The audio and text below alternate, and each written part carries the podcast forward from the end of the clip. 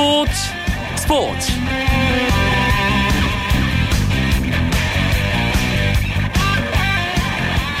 안녕하십니까. 금요일 밤 스포츠 스포츠 아나운서 이광용입니다. 오늘은 해외에서 활약하는 우리 선수들 소식에 희비가 엇갈렸던 하루였습니다.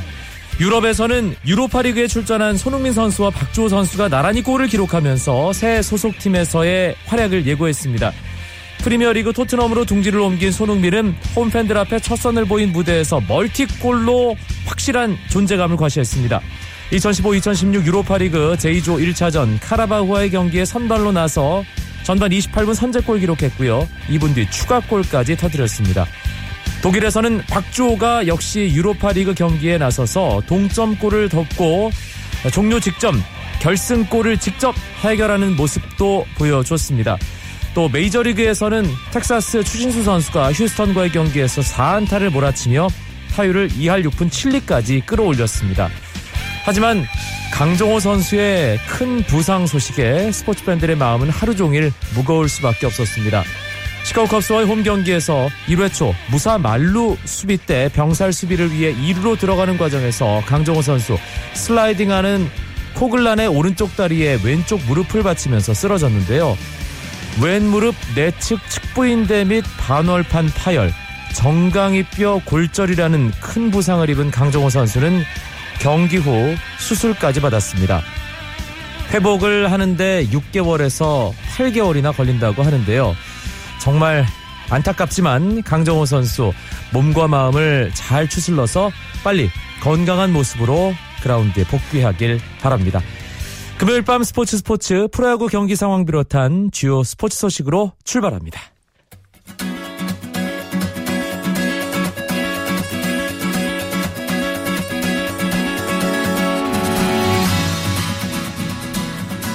프로야구 잔여 경기 일정 계속 소화하고 있습니다. 오늘 금요일 3경기가 치러졌습니다. 가장 관심을 모은 경기는 5위 싸움 아, 중심에 있는 팀들이죠. SK와 롯데가 만난 사직구장 경기였습니다. 경기 지금 9회 말 홈팀 롯데의 마지막 공격이 진행 중인 상황인데요. 원정팀인 SK가 롯데에게 3대 1로 두 점을 앞서가고 있는 상황입니다. SK는 오늘 5회 정상호 선수의 솔로 홈런 7회에도 정상호가 연타석 홈런 터뜨리면서 홈런 두방 3득점 하고 있습니다. 롯데가 7회 말에 한 점을 만회하긴 했지만 추격하기에는 아, 조금 부족한 점수입니다. 롯데와 SK는 두 게임 차 롯데가 5위 SK가 7위에 자리하고 있는데요. 만약 이대로 경기가 끝난다면 SK가 롯데에게 한 게임 차로 바짝 따라 붙게 됩니다. SK 선발 투수인 박종훈 선수 7이닝 탈삼진 6개 1실점 잘 던졌고요. 신재웅, 윤기련에 이어 마무리 투수 정우람이 지금 던지고 있습니다. 롯데 사실상 에이스죠. 린드블럼 선수가 7이닝 3실점 자신의 몫을 했습니다. 하지만 타선의 도움을 받지 못했습니다. 대전 경기 NC와 한화 한화가 점점 힘든 상황으로 몰리고 있습니다. 지금 대전 경기는 8회 초가 진행 중인데요. NC가 한화에게 15대 1로 정말 크게 앞서 나가고 있습니다. NC는 오늘 스튜어트가 선발 투수로 나와서 6이닝 1실점 잘 던지고 마운드를 이민호에게 넘겼습니다. 한화는 필승 카드인 에스밀 로저스가 선발로 나왔는데도 로저스가 3이닝 동안 NC 타선에게 6실점 하면서 무너지고 말았습니다. NC는 테임즈가 3회 솔로 홈런 43호 홈런 기록했고요. 나성범 선수가 7회 솔로 홈런, 모창민 선수가 7회 석점짜리 홈런, 조영훈 선수도 2점짜리 홈런을 치면서 7회 조금 전에 무려 7득점 했습니다. 한화가 이대로 무너지는 게 아닌가 싶을 정도의 대전구장 상황입니다. 대구에서는 두산과 삼성이 경기를 치르고 있습니다. 삼성이 2회와 3회 홈, 어, 채태인의 솔로 홈런 그리고 3회에 또 한 점을 추가하면서 2대 0으로 앞서갔는데요.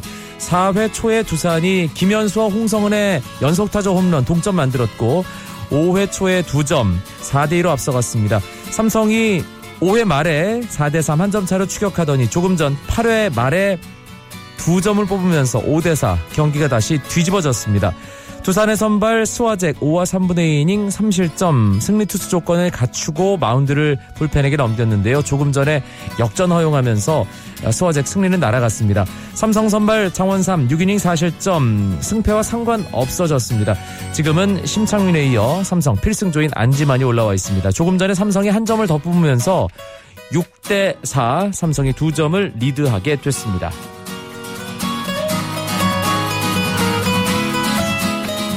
2015-2016 KBL 프로농구 오늘 한 경기가 있었습니다. 울산 모비스와 인천 전자랜드의 경기였는데요.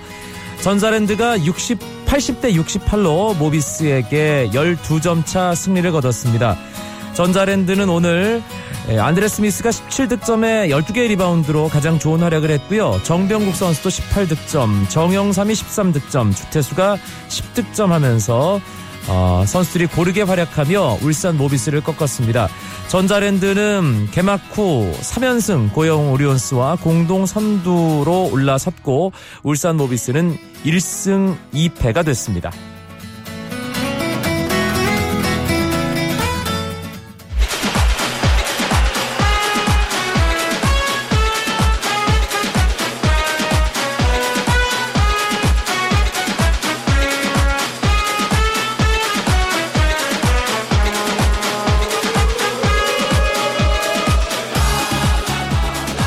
매주 금요일 함께하는 시간이죠. 축구 기자들과 함께하는 축구 이야기 축구장 가는 길 시작합니다. 오늘 이야기 손님 묵직한 두 분 나왔습니다.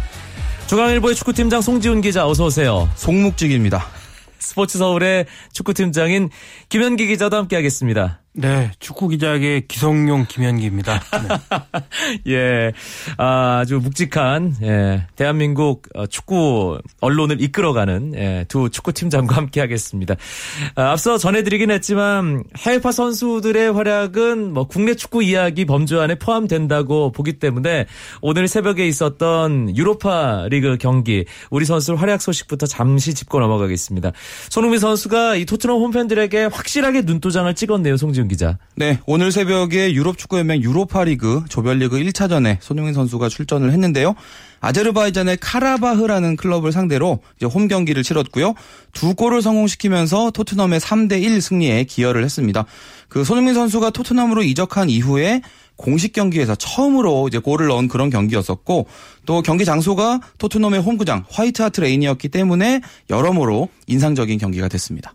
지난 주말 썬덜랜드와의 경기에서 손흥민 선수가 프리미어리그 데뷔전을 가졌는데 사실 그때는 뭐 평점도 안 좋았고 어, 교체된 뒤에 결승골이 나왔기 때문에 손흥민으로서는 좀 씁쓸한 결과였는데 이번 라운드는 좀 다를까요? 김현기 기자 어떻게 보십니까? 네, 이제 20 20일이죠. 내일 모레 크리스털 팰리스와 음, 프리미어리그 두 번째 손흥민 선수 두 번째 경기를 하게 되는데 오늘 두 골이 큰 기폭제가 됐다고 봅니다. 오늘 인터뷰 손흥민 선수 인터뷰하는 거 보니까 웃으면서 어, 밝게 말하면서 부담을 털었다고 한거 보면 역시 데뷔골을 빨리 터트려야 된다는 그런 음, 중압감이 좀 느껴졌거든요.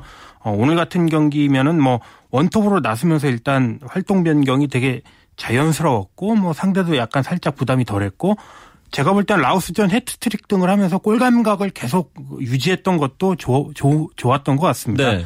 그래서 크리스탈 팰리스전도 기대가 되고 아무래도 이제 프리미어리그가 좀 더 수준이 높기 때문에 크리스탈 팰리스전까지 잘 하고 나면 손흥민 선수 연착륙했다 이렇게 볼 수 있을 것 같습니다. 특히 크리스탈 팰리스는 이청용 선수가 소속된 팀이기 때문에 더더욱 국내에서는 관심이 높을 수밖에 없는 경기인데요. 그 경기에서 손흥민, 이청용 맞대결도 한번 기대를 해봐야겠습니다. 도르트문트로 팀을 옮긴 박주호 선수도 오늘 새벽 유로파리그에서 활약이 대단했습니다. 홍지훈 기자. 사실 그 손흥민 선수에게 조금 눌린 감이 있기는 한데 이 박주호 선수가 도르트문트로 이적한 것 자체도 이제 우리 입장에서 상당히 주목할 만한 그런 뉴스거든요. 그렇죠. 어제 그 러시아 클럽 크라스노다르와의 아, 어제가 아니라 오늘 새벽이죠. 네. 예. 유로파리그 조별리그 경기가 이제 이적 후에 처음 열린 그런 경기였는데 전반 막판에 마티아스 긴터 선수의 골을 이제 어시스트를 해줬고 그리고 후반 막판에는 헤딩슛으로 이제 역전 결승골까지 성공을 시키면서 이 도르트문트의 2대1 역전승을 이끌었습니다. 뭐 두 개의 공격 포인트를 기록했다라는 점 분명히 칭찬할 수 있겠는데 그것뿐만 아니라 박조 선수가 어제 오늘 새벽에 전반에는 중앙 미드필더로 그리고 후반에는 측면 수비수로 이제 보직을 옮겨 가면서 멀티플레이어로서의 어떤 그런 경쟁력도 보여줬거든요. 네. 저는 이 점도 상당히 긍정적인 부분으로 보고 있습니다. 알겠습니다. 박주호 선수 도르트문트가 뭐 분데스리가 최고 명문 팀이기 때문에 여기서 잘 자리를 잡고 지금은 도르트문트가 유로파리그에 있지만 한때는 그래도 챔피언스리그 결승까지 갔던 팀 아니겠습니까? 김현기 기자. 네, 그렇죠. 바이에른 뮌헨하고 2년 전, 3년 전에 결승에서 아주 재밌는 축구를 했고 또 Gegenpressing이라고 현대 축구를 이끌어가는 역압박의 선구자 같은 팀이니까 네. 박주호 선수도 아주 뭐 큰 팀에 갔다고 볼 수 있습니다. 주말 리그 경기에서도 유럽에서 활약하는 우리 선수들 에, 멋진 경기 소식 에, 전해주길 기대하면서 이제 본격적으로 국내 축구 이야기 나눠보겠습니다.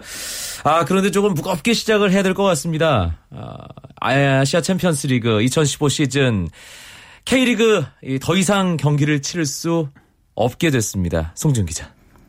전북이 감바 오사카와 이 8강 2차전 원정 경기를 했는데요.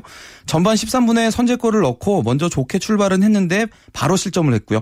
그리고 한 골을 추가로 내주면서 역전당한 상황에서 후반 42분에 우르코 베라 선수의 동점골.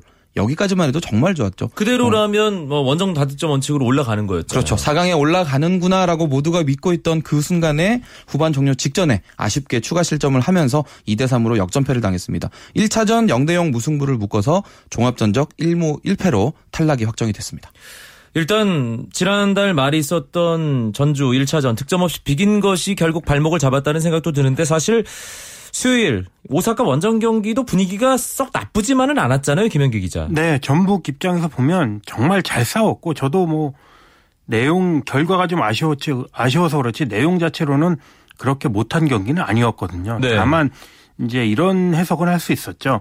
2차전 자체만 놓고 보면 거의 다 잡은 경기를 이제 놓친 셈인데 전북이 K리그 1강이다 보니까 국내에서는 어지간한 경기에서 이런 경기가 나오지 않습니다. 오히려 아. 전북이 뒤지다가 후반에 두 골, 세 골을 넣고 뒤집고 이기고 그러면서 전북과 같은 전북과 어, 격돌하는 K리그 상대 팀들이 그냥 무너지는 경, 경우가 많았는데 이번 감바 오사카는 역시 지난해 J리그 어 뭐 우승팀 FA컵 우승도 했고 이런 막강한 팀이다 보니까 이 전북이 계속 때리고 맞고 해도 무너지지 않았다는 것이죠. 그런 와중에 또 엔도 야스히토라는 아주 훌륭한 미드필더가 그 마지막 1분 남은 상황에서도 전북의 그런 수비 라인을 벗겨내면서 결국은 결승골을 어시스트하는 그런 능력을 발휘했거든요. 네. 예, 이런 경험이 결국은 이제 전북이 K리그에서 겪어보지 못한 것을 이제 맞이하다 보니까 약간 당황하기도 하고 음. 또 준비가 안 됐다 이렇게 보고 있습니다. 네, 뭐 마지막에 윌킨슨을 빼면서 수비 자원을 확 줄여버린 것이 결국 발목을 잡지 않았느냐라는 어떤 그런 어, 약간의 비판적인 시선도 있긴 합니다만 어, 아시아 챔피언스 리그 이제 4강 진출팀을 한 팀도 배출하지 못한 것 꽤나 오랜만이거든요.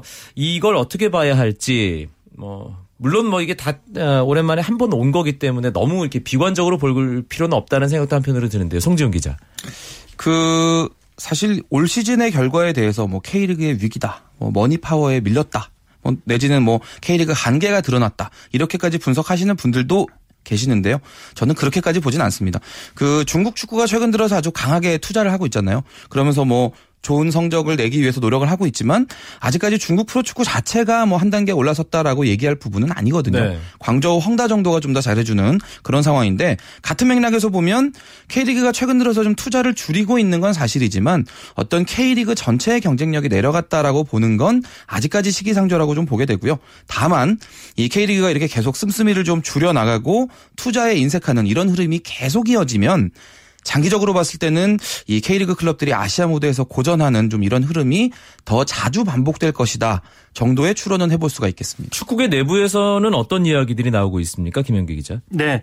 지금 음, K리그가 어떻게 보면 예전의 성적 지상주의에서 그러면서 이제 모기업이 우승만 한다, 우승만 할 수 있다면 우리가 어떤 지원도 해주겠다 이런 패러다임이 지나고 묻지마 투자 시대였죠. 그렇죠. 예, 이제 경영도 이제 마케팅에도 눈을 돌리고 그러면서 뭐 유소년도 키우고 이런 시대의 그런 과도기 입장에서 나온 성적이거든요. 그래서 이제 어 이거를 크게 너무 확대해서 어 위기론까지 이렇게 불거 위기론까지 만들 필요는 없다. 이런 축구계 의식이 있지만 다만 이제 축구 이런 K리그가 전체적으로 아시아 무대에서 경쟁력이 떨어지는 징조가 보인다는 것은 분명히 노란불까지는 저는 본다고 보거든요. 예, 네, 그래서 저는 이 말이 아주 가슴에 와닿는데 어제 서정원 감독이 슈퍼매치 press day 때 이런 얘기를 했습니다. 축구계 전체가 좀 고민을 해서 어떤 답안이 맞는 것인지 좀 뭐 이왕이면 어떻게 보면 토론 정도는 해볼 수 있는 것 아닌가. 우리가 너무 뭐 위기론만으로 몰고 갈 수 있는 것도 아니고 그렇다고 걱정할 거 없어 일시적인 것이다라고 몰고 갈 수만 있는 것도 아니니까 과연 무엇이 정답인지 축구계 또 뭐 언론계 뭐 팬들이 중지를 한번 모을 수 있는 그런 장은 마련해 볼 필요가 있다 이런 얘기를 했는데 저는 뭐 그 정도에는 사실상 공감을 하고 축구계도 보면은 그런 생각을 많이 하는 것 같습니다. 네. 지난 시즌 마치고 나서 K리그 위기론이 한번 확 휩쓸고 지나갔었지 않습니까? 뭐 경남을 해체하느니 마느니 하는 그런 문제부터 뭐 시도민 구단 운영과 관련된 여러 가지 문제들, 기업 구단 예산 줄이는 문제. 어, 서정원 감독 어제 뭐 슈퍼매치 미디어 데이에서도 어, 한번 다 함께 머리 맞대고 토론해 보자라고 했는데 그런 자리가 좀 있긴 있어야겠네요, 송진 기자. 그 이제 슈퍼매치에서 나왔던 그 두 감독들 뭐 최영수 감독도 이제 비슷한 이야기를 했는데 정리를 해보면 그거 같아요.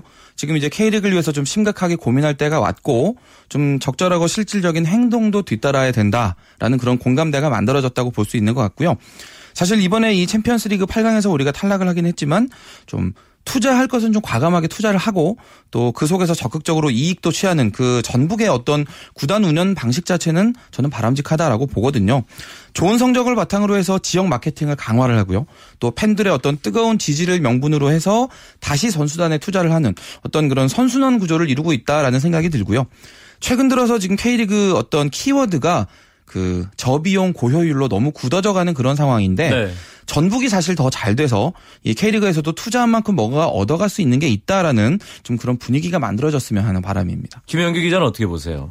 네, 저도 뭐 그런 어느 정도의 뭐 이런 게 있죠. 중국이나 중동 같은 경우가 지금 돈을 많이 쓰고 있는데 우리가 그런 것에 너무 목매고 부러워하고 뭐 끌려가는 것보다는 그것을 적절히 이용해서 결국 K리그가 어, 지향해야 될 모델은 무엇인가 하냐면은 그런 돈 이적료 같은 거 수입을 챙겼을 때 뭐 전부를 재투자할 수는 없지만은 상당 부분을 다시 재투자해서 이것을 다시 우리 유스를 키우고 팬을 다시 불러 모으는 시드머니로 만들어야 된다는 것이죠. 네. 그런데 이제 제가 듣기로는 몇몇 구단은 이제 뭐 10억 원 어떤 선수를 팔아서 10억 원을 지었다면은 거기서 뭐 1, 2억 원 정도를 뭐 다시 선수에 재투자를 하거나 아하. 나머지 돈은 물론 뭐 지금 적자 폭이 뭐 100억 원 넘는 구단들이 많으니까 뭐 10억 원 들어왔다고 해서 큰 음, 보탬이 안 되기 때문에 선수를 또 다시 살 수 없는 그런 뭐 경영적인 측면이 있지만 좀 길게 봐서 또 좋은 선수를 또 재투자해서 이 선수를 또 나중에 팔고 또 어, 돈을 받는 이런 식으로 된다면 선순환 이루어질 수 있다고 봅니다. 음, 알겠습니다. 어, 함께 좀 좋은 방법을 예, 뭐 시즌 끝나고 뭐 아니면 시즌 중에라도 아, 계속해서 고민하고 만드는 그런 노력들이 있어야겠습니다. 우리나라 팀들은 2015 AFC 챔피언스 리그 다 떨어졌습니다. 4강 어떤 팀들이 남은 건가요, 송지훈 기자? 동아시아 쪽에서는요, 중국의 광저우 헝다, 그리고 이제 일본의 간바 오사카 이렇게 두 팀이 살아남았고요. 서아시아에서는 사우디아라비아의 알 힐랄, 그리고 아랍에미리트의 알 아흘리 이렇게 두 팀이 남았습니다. 우리나라 선수들이 다 소속된 팀이네요, 김현기 기자. 네, 네 팀에 다 있습니다. 예. 아, UAE의 알 아흘리에는 전북의 전북 소속이었던 권경원 선수가 있죠. 어, 올 초 겨울 전지훈련 때까지만 해도 이 선수가 전북 소속이었는데 알 아흘리와 전북이 연습 경기를 할 때 너무 잘해서 네. 어, 전격적으로 팔았습니다. 저는 이런 것도 전북이 아주 잘했다고 보거든요. 그다음에 사우디아라비아 알힐랄에는 곽태희 선수, 국가대표 수비수 곽태희 선수가 있고 중국 광저우 황다에는 역시 국가대표 수비수 김영권 선수, 간바우사카에는 오른쪽 수비수 오재석 선수가 있습니다. 음, 우리나라 팀은 없지만 우리 선수들이 또 이 아시아 챔피언스리그 남은 준결승 결승에서 맹활약하는 모습도 기대를 해 보도록 하겠습니다. 우승은 어디가 할까요, 송지훈 기자?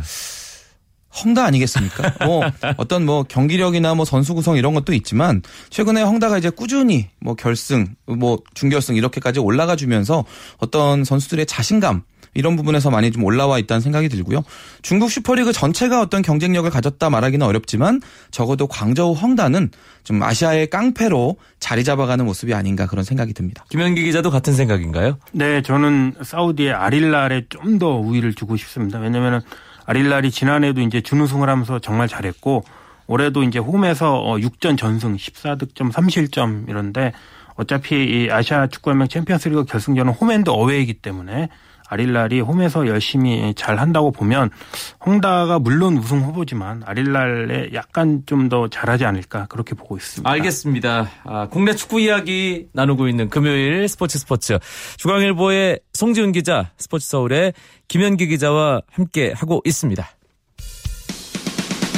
쳤다 하면 홈런이고 슛 골이고 각본 없는 한편의 드라마 그것이 바로 그것이 바로 손에 잡힌 우승 트로피 목에 걸린 그 배달 너와 내가 하나 되는 그것이 바로 그것이 바로 그것이 바로 꿈꾸던 스포츠 KBS 1라디오 이광용의 스포츠 스포츠 이제 이번 주말 K리그 클래식 31라운드 경기가 있습니다. 그리고 슈퍼매치도 펼쳐집니다.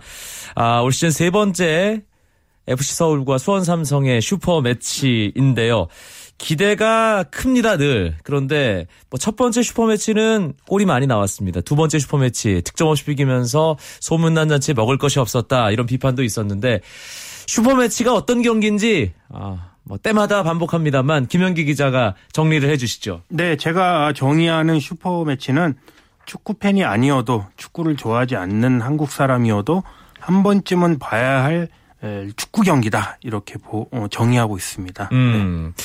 두 분도 뭐 축구 본 걸로 따지면 둘째가라면 서러워할 만큼 축구 팬으로서 오랜 역사를 자랑하는데 가장 기억에 남는 슈퍼매치는 어떤 경기인가요, 송지훈 기자? 그 아무래도 2008년이겠죠. 이제 아마 김영기 기자도 그 분명히 이 경기가 나올 것 같기도 한데요. 그 챔피언 결정 2차전. 1차전에서는 이제 양 팀이 1대 1로 비겼고 이제 2차전에서 이제 수원이 2대 1로 승리하면서 우승을 했던 우승이 확정짓는 그 순간에 하늘에서 이제 눈이 내려오는 네. 정말 어떻게 짰다고 싶어도 어떻게 이렇게 짤 수 있을까 싶을 정도로 드라마 같은 그런 장면이었고요. 저는 개인적으로 한 경기 더 있거든요. 그 1999년에 수원과 안양의 경기였는데 그때는 이제 안양이었죠. 그때 당시에 안양이 1대 2로 지고 있었는데 후반 막판 추가 시간에 이 정현호 선수와 정광민 선수가 연속골 넣으면서 3대 2로 뒤집었던 경기가 있었습니다. 사실 그 경기를 제가 관중석에서 보고 있었거든요. 그 한 팀의 팬으로 봤잖아요. 그렇죠. 저, 예. 아, 뭐, 어느 팀이었는지는 제가 밝히지 않겠습니다만 관중석에서 보고 있어서 그 경기장 분위기를 정말 너무 예, 체득을 할 수 있었던 음. 그런 경기였는데 그 정말 관중석 분위기 지금도 잊혀지지 않습니다. 네. 그 누구보다 묵직한 우리 축구 기자계 기성용 김현기 기자 2008년 눈 오는 날 제 기성용 선수가 눈물을 흘렸던 그 기억이 지금도 생생하거든요. 네. 어떻습니까? 네, 그 경기 제일 기억나죠. 그때도 제가 수원 담당이었는데 네. 네, 그라운드로 다 내려가서 그때 기자들도 어, 차범근 감독과 다 얼싸안고 환호했던 기억이 나는데 뭐 그 경기도 좋고 그 전에 두 달 전에 있었던 경기도 저는 기억이 나요. 뭐냐면은 네. 그게 2008년 10월 29일에 어, 빅버드에 있었던 던 경기였는데 정규리그 경기였죠. 수원이 1, 2위를 달리다 그때 한 음, 서울에 1대 0으로 지면서 3위로 내려왔는데 어, 경기 종료 직전 결승골 주인공이 기성용 선수였습니다. 그 깡총깡총 세리머니가 나온 그날 마치 수원의 예. 닭을 연상하는 듯한 깡총깡총 세리머니를 하면서 그 경기 어떻게 보면은 기성용 선수의 그런 기술 기량 뭐 번뜩이는 그런 세레모니를 통한 재치 뭐 향후에 이 선수가 정말 물건이 정말 될 거다. 그런 거를 보여줬던 경기 아니었나 네. 그렇게 느꼈습니다. 기성용 20살 때 얘기입니다. 네. 네, 지금은 아빠가 됐네요. 내일 어, 이번 시즌 세 번째 슈퍼매치가 펼쳐집니다. 참 중요한 순간에 두 팀이 만났다는 생각 들고요. 두 팀 모두 아주 승리가 절실한 상황이죠, 성준 기자. 네, 뭐 경기할 때마다 항상 이 두 감독 간의 은근한 신경전이 벌어지는데 이번에도 이제 기자회견 할 때 그 지난번 지난번 최근 경기에서 0대 0으로 비긴 것에 대해서 상대 팀 때문이다라고 이제 은근히 서로를 디스하는 그런 장면들이 있었거든요. 뭐 그런 어떤 두 감독의 자존심 대결 걸려 있다는 점도 분명히 그렇고 순위 싸움 관점에서 보더라도 지금 2위 수원이 그 점- 선두 전북에 지금 8점이 뒤져 있는데 빨리 따라가려면 가급적이면 승점 3점씩 따라가야 줘야 그렇죠. 예, 좁힐 수가 있는 그런 상황이 되고 또 5위 서울은 지금 최소한 아시아 챔피언스리그 출전권까지는 바라봐야 되는 상황인데 지금 3위 포항이랑 2점 차입니다. 뭐 만약에 수원을 잡아준다면 이제 승점도 추가할 수 있지만 어떤 자신감, 팀 분위기 면에서도 확 올라올 수가 있기 때문에 두 팀 모두 승점 3점 절실합니다. 김현기 기자가 생각하는 최고의 관전 포인트는 뭔가요? 네, 저는 음, 아드리아노와 권창훈을 꼽고 싶습니다. 네. 아드리아노가 이제 서울에 올여름에 왔죠. 그런데 어, 그전엔 대전 소속이었죠. 대전이 올 시즌 딱 두 번 이겼는데 4월에 수원을 한 번 이긴 적이 있습니다. 그게 올 시즌 첫 승이었고 2대 1로 대전이 이길 때 아드리아노 선수가 정말 원맨쇼 하면서 두 골을 다 넣었습니다. 어, 서울 더 좋은 팀에 가, 가서 이제 슈퍼매치를 맞이했기 때문에 박종 선수가 아직 뭐 나올지 안 나올지는 음, 불투명하지만 더 좋은 지원을 받으면 음, 수원도 무서워할 수 있다. 권창훈 선수는 뭐 지금 두 음, 두말할 필요가 없죠. 예, 날라다니고 있습니다. 한국 축구 아, 최고 스타로 지금 떠오르려고 하는 권창훈 선수죠. 그렇죠. 예. 스포츠지 5개 지면에 일면을 모두 장식한 경우가 과연 어, 언제였나 그런 생각이 들 정도인데 내일도 역시 권창훈 선수의 그런 당돌함과 기백이 기대됩니다. 결과 한번 예측해 보시죠. 송준 기자. 뭐 여러 가지 양 팀의 분위기나 최근의 전적, 뭐 그리고 선수들의 마음가짐 같은 거 다 배제하고요. 정말 저의 제 감만으로 말씀드리면 수원이 2대 1로 이길 것 같습니다. 이유는 기자는요? 없고요. 뭐 정말 제 촉입니다. 예, 김현기 기자님. 네, 빅버드에서는 난타전이 많았기 때문에 저도 어, 수원의 3대2 승리를 한번 예상해 보겠습니다. 알겠습니다. 31라운드는 슈퍼매치뿐만 아니라 관심을 모으는 경기들이 참 많습니다. 저희가 시간이 많이 없기 때문에 간단하게만 정리를 해드리겠습니다. 토요일에 인천과 부산의 경기가 아, 인천 축구전용구장에서 2시에 킥오프 되고요. 또 어, 제주 월드컵 경기장에서 제주와 포항의 경기 4시입니다. 성남과 광주의 경기 탄천에서 4시고요. 울산과 전남의 경기 울산 문수구장에서 5시에 킥오프 되고 일요일에는 전북과 대전이 만나는데요. 한 경기씩만 좀 꼽아주시죠. 관심 갖는 중요하다고 생각하는 송지은 기자부터. 저는 6위 인천과 11위 부산 경기 같은데요. 지금 인천이 승점 42점으로 6위 턱걸이를 하고 있는데 전남이 지금 바로 턱 밑에 있거든요. 승점 그렇죠. 갖고 이제 뭐 골득실로 따라오는 이런 상황이기 때문에 그룹 A 올라가기 위한 어떤 승부 인천 정말 중요하고 부산은 지금 12 울산과 9점 차라서 사실 역전 가능성은 높지 않은데 어떤 승강 플레이오프를 면하기 위해서 마지막까지 최선을 다하는 모습이 필요한 그런 시점이라고 봅니다. 김현기 기자도 한 네. 저는 일요일 전북 대 대전 꼽고 싶습니다. 전북 어, 오사카 원정 돌아와서 분위기 많이 다운돼 있고 선수들 많이 지쳤을 텐데 이럴 때 어, K리그 13년 만에 2연패를 위한 대반전을 대전전에서 해야 되고 대전도 역시 꼴찌지만 올해 전북전 두 경기에서 0대 1로 지고 2대 3 으로 지고 음, 전북을 아주 잘 물고 늘어졌기 때문에 탈꼴찌를 위해서는 전북 원정에서 꼭 이기거나 비겨야 된다 이런 음, 상황이 됐습니다. split round 돌입까지 이제 딱 세 경기 남았습니다. 예, 서울과 광주는 한 경기를 더 치러 더 치러야 되는 상황이긴 합니다만 아, 상위 6위까지 그룹 A 또 하위 6팀 그룹 B로 나뉘는데 그 세 경기 남았으니까 좀 관심 갖고 지켜봐 주시고 또 경기장 가까우면 직접 가서 축구의 재미를 느껴보시는 것도 좋다. 다시 한번 말씀드립니다. 내일 수원과 서울의 슈퍼매치는 오후 3시부터 KBS 1TV를 통해 함께 하실 수 있습니다. 이재호 아나운서와 이영표 해설위원이 중계방송 준비하고 있다는 점도 알려드리겠습니다. 금요일 밤 축구 이야기 축구장 가는 길 중앙일보 축구팀장 송지훈 기자, 스포츠 서울의 축구팀장 김현기 기자와 함께했습니다. 두 분 고맙습니다. 네, 고맙습니다. 감사합니다. 주말인 내일과 모레는 9시 20분부터 오승원 아나운서와 함께 하실 수 있고요. 저는 월요일 밤 9시 30분에 다시 찾아뵙겠습니다. 아나운서 이광용이었습니다. 고맙습니다. 스포츠 스포츠. The sun goes down in front of me.